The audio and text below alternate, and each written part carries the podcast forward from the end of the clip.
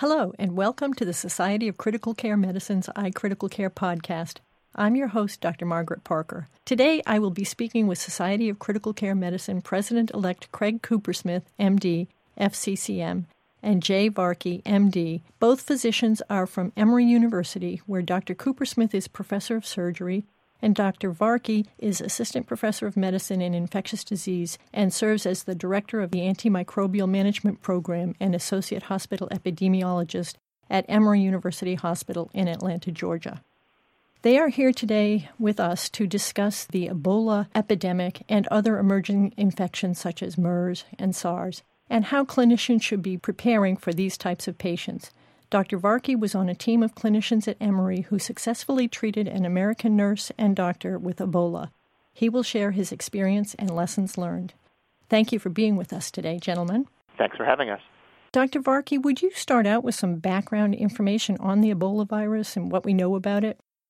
So Ebola virus is an RNA virus. It's enveloped. It's part of a family called Filoviridae, and there's two genera of viruses there. There's Marburg virus and Ebola virus. And it gets its name because the virus particles can actually take on multiple forms. They can appear circular, they can appear in the shape of a number six, or they can appear in straight filaments where it gets its name of Filoviridae. But from a clinical standpoint, you know, I think the important thing is that there's five recognized subtypes of Ebola virus. And the one that's best known and the one that has been most relevant recently is the Zaire subtype of Ebola virus. It's the one of the five that's been associated with the highest case fatality rates, which in some outbreaks have been as high as 90%. And it's the strain or subtype that appears to have the most homology to the current strain that's causing so much disease in West Africa. And I guess from my standpoint, I think it's helpful to remember that Ebola virus, although certainly new to the United States, isn't actually that new to Africa. It's actually first identified back in 1976 when there were simultaneous outbreaks in then Zaire, now the Democratic Republic of Congo, as well as the Sudan. And those two outbreaks, uh, there was uh, roughly 600 cases, and the mortality rates in Sudan were over 50%. In Zaire, they were nearly 90%. And since then, there have been episodic outbreaks that have gone on throughout Central Africa, with a very large profile one in 1995. That again was in the Democratic Republic of Congo. That one got a lot of attention, you know, sort of indirectly because uh, a few months prior to to that outbreak, movie outbreak was released. That was back in 1995. This was a medical disaster film that featured a virus very similar to Ebola. So at that time, that was actually the largest outbreak until around 2000, 2001, where there was an outbreak in the Sudan, which up until last December represented the largest outbreak of Ebola. In that case, there were 400 some cases with a with a 50% mortality. But the thing that's really caused the most concern, and obviously has been in the news a lot recently, has been the outbreak that started in West Africa last December. And a couple things have been very unique about this outbreak. First and foremost, it's the first time Ebola has been reported in West Africa. So initially in Guinea, and then by late March of 2014 in Liberia. By the end of May 2014, the epidemic had spread to Sierra Leone, and then in July, the first case was reported in Nigeria. This has been far and away the worst outbreak of Ebola that's that's been recorded. So far, there's been over 5,000 reported cases and over 2,500 deaths. And there's broad recognition that that's likely an underestimate of the degree of disease present in West Africa. The concern is, and, and I share this concern is, is that it's likely that the numbers will get worse before they get better. And part and parcel of that is that in terms of trying to get control of the outbreak, we have an increasing number of physicians from the United States, the United Kingdom, mobilized in non-governmental organizations around the world who are sending resources to West Africa to try and control the outbreak. But as a result, I think we in the United States and, and in other countries need to be prepared for the possibility of having returning healthcare staff and others that have Ebola virus, and that was our experience at Emory. Can you tell us something about your experience in managing patients with Ebola? Sure.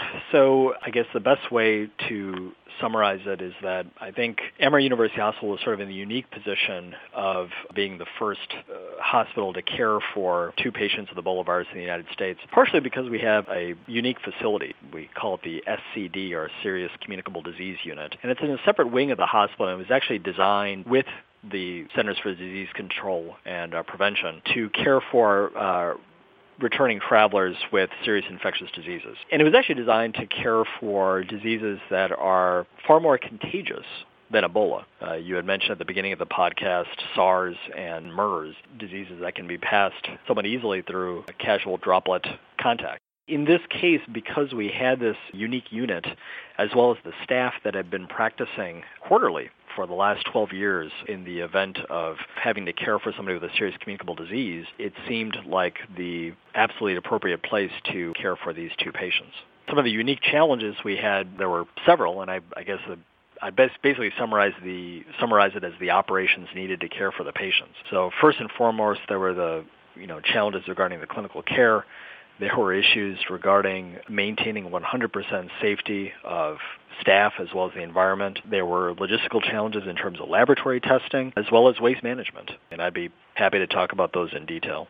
Why don't you tell us what we have to consider if we're going to be in the position of managing patients with some of these contagious and emerging infections? And going through those four points would be of interest to many of us. Yeah, no, absolutely. So I guess first and foremost, it's worth recognizing the fact that although there are several interesting candidate drugs for therapy as well as candidate vaccines. As of today, there are no proven therapeutics for treatment of Ebola virus. So the treatment, like many of the diseases we care for in our intensive care units, is supportive care. What we learned based on our experience with the two patients we cared for and a third that we're currently caring for is just how important that supportive care is. I cannot emphasize the important role of having 24-7 one-on-one nursing care was to the care of the two patients that we treated, as well as the one that we're currently treating. Having 24-7 one-on-one nursing really allowed us to rapidly respond to changes in vital signs, changes in fluid status, and be able to respond quickly to any laboratory abnormalities that we detected. And we detected plenty. So one of the sort of unique things that we learned in our experience caring for two patients diarrhea and gastroenteritis symptoms are well described with Ebola, but the severity of it is phenomenal. The patients we cared for had marked electrolyte abnormalities as well as nutritional deficiencies. So severe hypokalemia, severe hypocalcemia, severe hyponatremia, which required very aggressive IV as well as oral replacement. And we hypothesized that the majority of these electrolyte deficiencies likely stemmed from the severity of their gastroenteritis. The patients we cared for had diarrhea that is comparable to that of cholera, really liters of diarrhea that needed to be replaced and having subsequent electrolytes corrected, which I can only imagine the type of challenges that that poses in a you know resource limited setting like Liberia or Sierra Leone, where again, oftentimes the therapies are limited to just oral rehydration solution. So that was really one issue. The second issue in terms of laboratory testing and diagnostics was interesting. The CDC has been very clear that standard precautions followed in a lab should be sufficient to test patients either suspected or confirmed to have Ebola virus disease. In our case at Emory, because we had this unique communicable disease unit, we actually had a small point of care lab that we had established that was separate from the rest of the lab. Now again, this is not something that's absolutely necessary to care for a patient with Ebola, but it did offer several advantages. One is, is that there certainly was less fear among hospital staff and laboratory staff. There was less impact on staffing and patient care. It also offered us the chance to have real, actual immediate results, truly stat results. The disadvantages was that we had a fairly limited test panel. We could get complete blood counts, metabolic panels, but in terms of more sophisticated testing, we didn't have it. The second is, is that if our point of care machine went out of order, there was really no backup. The third issue really goes more in terms of, I think, what you were asking in terms of preparation, is that do the costs of maintaining this equipment, if it's rarely used, is that a sustainable model? And I think that's something that probably each hospital, as we talk about preparation, probably needs to question uh, among themselves. The other issues that we encountered gets into sort of staff and environmental safety. And this is something that I think probably first and foremost was a priority that really started way before we even admitted these patients. As I mentioned, the benefit of our unit is that we had a dedicated team of physician and nursing staff who had been practicing quarterly, really doing drills on donning and doffing personal protective equipment. And I do want to emphasize the fact that in caring for these patients with Ebola at Emory, we did follow the CDC guidelines on personal protective equipment. I think it's been well recognized that, that the CDC has recommended wearing fluid resistant or impermeable gowns, gloves, eye protection, a face mask. The the thing that I think has has been forgotten and it's very it's on the next column in that table in the CDC guidelines is that in certain situations additional personal protective equipment might be needed. And that includes double gloving, disposable shoe covers, and leg coverings, which I think it's important to maintain that flexibility. In other words, if you're caring for a patient who's got severe gastroenteritis and again is is having cholera-like diarrhea, I don't think it takes too much to imagine the need to make sure that you really have PPE that is covering your legs and your and your shoes, as well as double gloves. Uh, but in our case, I think the advantage was was not just having the equipment, but also having staff that had practiced and then got retrained in terms of donning and doffing that equipment.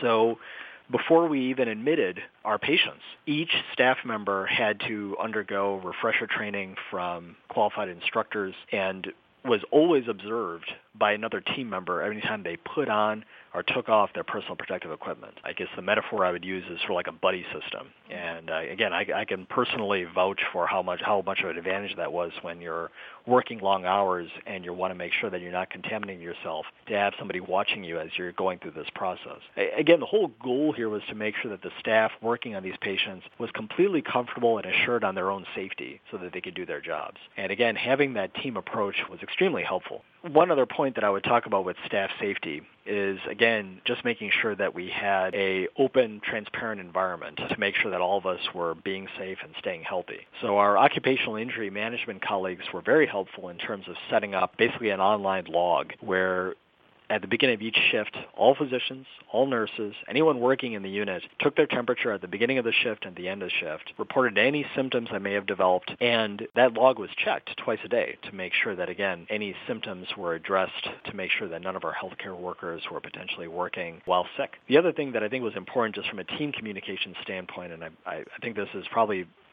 of particular interest to your listeners is using that concept of a team huddle, of taking a time out and discussing the goals of the day. That's something that occurred every day we cared for patients and it continues to occur every day as we care for patients with Ebola. There's a staff meeting that includes all laboratory personnel, physicians, nurses, administrators to go through the goals of the day and to make sure that, you know, any ongoing staffing issues are addressed. The last point I guess I'll just deal with from an operations standpoint is the question of waste management. This was a it was a huge issue.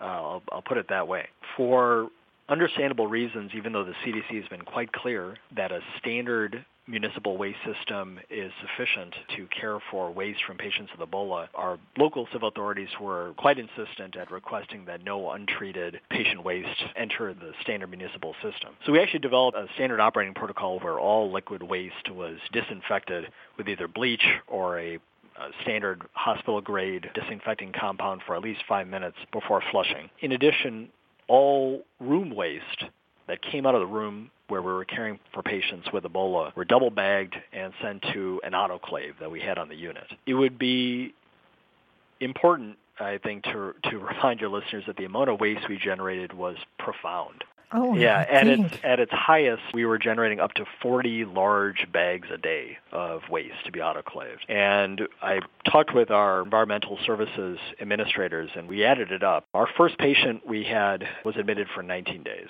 Our second patient was admitted for 14 days. Over that time period, we autoclaved 350 bags of regulated medical waste that weighed over 3,000 pounds. That was packaged into 218 boxes of uh, regulated waste and six separate shipments that were then transported for incineration. So it was, you know, we were off by a log in terms of anticipating how much waste we would generate. And it's, I think, really important from a preparation standpoint because we had a lot of hands on board to help us through that process. You have an environment where you have this special unit already there and people already trained, and you have the facilities and resources to be able to deal with the PPE, the staffing, the waste disposal, the laboratory. What is the average hospital ICU around the country supposed to do, God forbid this epidemic should arrive here? Yeah.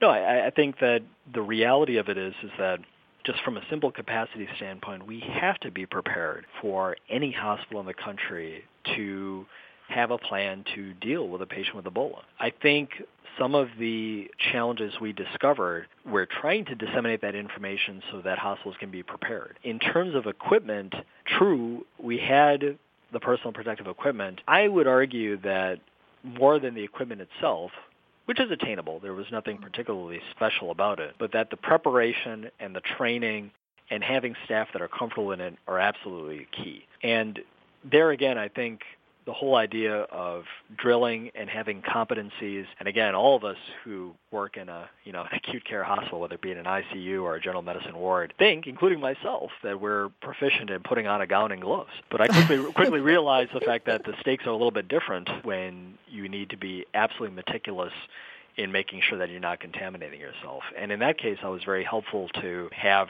trainers to do that. Just to give you an example of a, of a resource that was very helpful for us that might be helpful for other medical centers, our university biosafety colleagues who, you know, are empowered to try and make sure that the laboratories are following safe practices were great colleagues in terms of helping us access the personal protective equipment we needed, but also to actually train us. And that was uh, that was a really neat example, I think, of collaboration, you know, across our university that I think we hadn't realized prior to having to activate the unit. And that could be something that could be helpful to many university settings. They would have access to people with that kind of information and skill. Exactly. All I can say is I hope this doesn't happen.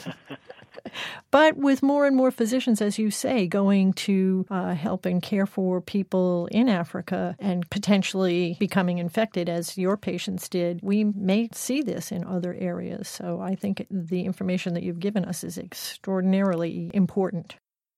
Dr. Coopersmith, can you comment on what we, the members of the Society of Critical Care Medicine, can do to help prepare ourselves and to help uh, manage these patients in the U.S. and also internationally? What can we contribute? Well, we have a number of resources within SCCM. We have at all times an emergency response website. So if one goes to sccm.org slash disaster, we have a multi-pronged website that includes resources on Ebola, on influenza, on volunteer opportunities, a forum for people in our e-community to share tips with each other and ask questions of each other, as well as multiple external resources to going to things like the CDC and FEMA and public health responses, etc. Also on our website, if one goes to just sccm.org, at the very top, one will see four orange different bands. And one of them is called Learn ICU, which is something that many of our members are aware of, but perhaps some are not. And Learn ICU has 25 different knowledge lines within everything that would be important to somebody in critical care. The two that would be most important here in knowledge areas would be disaster, which is related but not identical to the specific emergency website that I just spoke to, as well as infection, as well as sepsis, all of which tie into our Ebola website. And there is a wealth of information there. And then finally, our society offers the fundamentals of disaster management, which can be done online, it can be done through a book form, and it can be done through a live course. And for getting to all of these, one can easily browse our website. So no matter where one is in the world, one can do that. Specific to your question about internationally, if one is looking in a less resourced environment like Dr. Varkey was talking about, the needs are going to be clearly different because the infrastructure is going to be very different. And that gets into somewhat what we're doing with the Surviving Sepsis campaign. So the Surviving Sepsis campaign is a partnership between the Society of Critical Care Medicine and the European Society of Intensive Care Medicine. And I would hope that our listeners recognize the tremendous success that we've had in decreasing mortality from sepsis over the last 10 years or so with the three different versions of the Surviving Sepsis campaign and now with the three-hour and six-hour bundles. However, it's very clear that those are aimed towards people who are in more resourced countries. And because of that, and because of SCCM and ESICM saw a need, we're starting up a pilot program between the two organizations, also sponsored by the Hellman Foundation, initially starting up in Gitwe, Rwanda, to look at bringing surviving sepsis to under-resourced communities, where instead of talking about things like CVPs and blood cultures and lactates, many of which are not available, we're talking about really a sepsis first aid kit. Very different, something that could be done in a very simple place, much more like what Dr. Varkey was talking about if you don't have the ability to do that. So this is an exciting future, and I think it's important to say that Ebola very much is uh, sepsis. There's all the things that Dr. Varkey was talking about that are specific to the disease because it's a communicable disease, but he also emphasized the fact that ultimately, right now, the treatment is supportive care. And supportive care, it doesn't matter whether this is coming from Pseudomonas, whether this is coming from staph, or whether this is coming from Ebola. If somebody's sick enough to fluids and electrolytes, if they need to be on dialysis, if they need to be on a ventilator, the care is very much the same. And so in the United States, the Surviving Sepsis campaign would continue to be a cornerstone. And in the emerging third world, I think we have new opportunities as well. Dr. Varkey, do you have any additional comments you'd like to make? I agree wholeheartedly with what Craig just outlined. To me, I think one of the important metaphors here and just emphasizing the important role of supportive care is just talking about mortality rates. And this is also something that I think might be helpful in terms of other hospital systems as they try and prepare for the possibility of having to care for a patient with Ebola. One of the things, and this is a credit to our hospital administration in terms of organizing this in terms of internal communications, was setting up a whole series of open forums for hospital staff to come to, and these were held twice a day for the first five days, while even before we admitted our first two patients with Ebola virus. And a lot of the feedback we got from hospital staff was related to mortality and was whether admitting somebody with Ebola virus, whether it was a futile gesture, if you're really talking about, you know, case fatality rates as high as 90%. I think the important thing that what uh, Dr. Coopersmith just outlined is that we're really talking about when you look at the historical case fatality rates of 90%, you're really talking about in a truly resource limited setting. And the honest answer is no one really knows what the true case fatality rate would be if the infrastructure in those settings in Liberia or in Sierra Leone was advanced to the point of a resource enhanced country like the United States. But you mentioned SARS at the beginning of the podcast, and I think that's a great illustrative example. Because again, you know, in 2003, when the first SARS cases were being announced, the initial case fatality rate was thought to be 50%. And in the end, with aggressive supportive care. And once more milder disease manifestations of SARS have been identified, I believe the true case fatality rate during that outbreak was more like 11%. And if I recall correctly, I think in the United States we treated eight patients with laboratory confirmed SARS, none of whom died. Now again, I think it'd probably be presumptuous to think that the outcomes could be that good, but I don't think that Ebola virus needs to be considered a death sentence. I think we can do much, much better than 90% if the institutions that were caring for this disease had the infrastructure to provide aggressive supportive care. And it's it's one of the one of the things that we had to emphasize a lot to our hospital staff. And so far, my hope is that that carries through regarding the patients we're caring for today.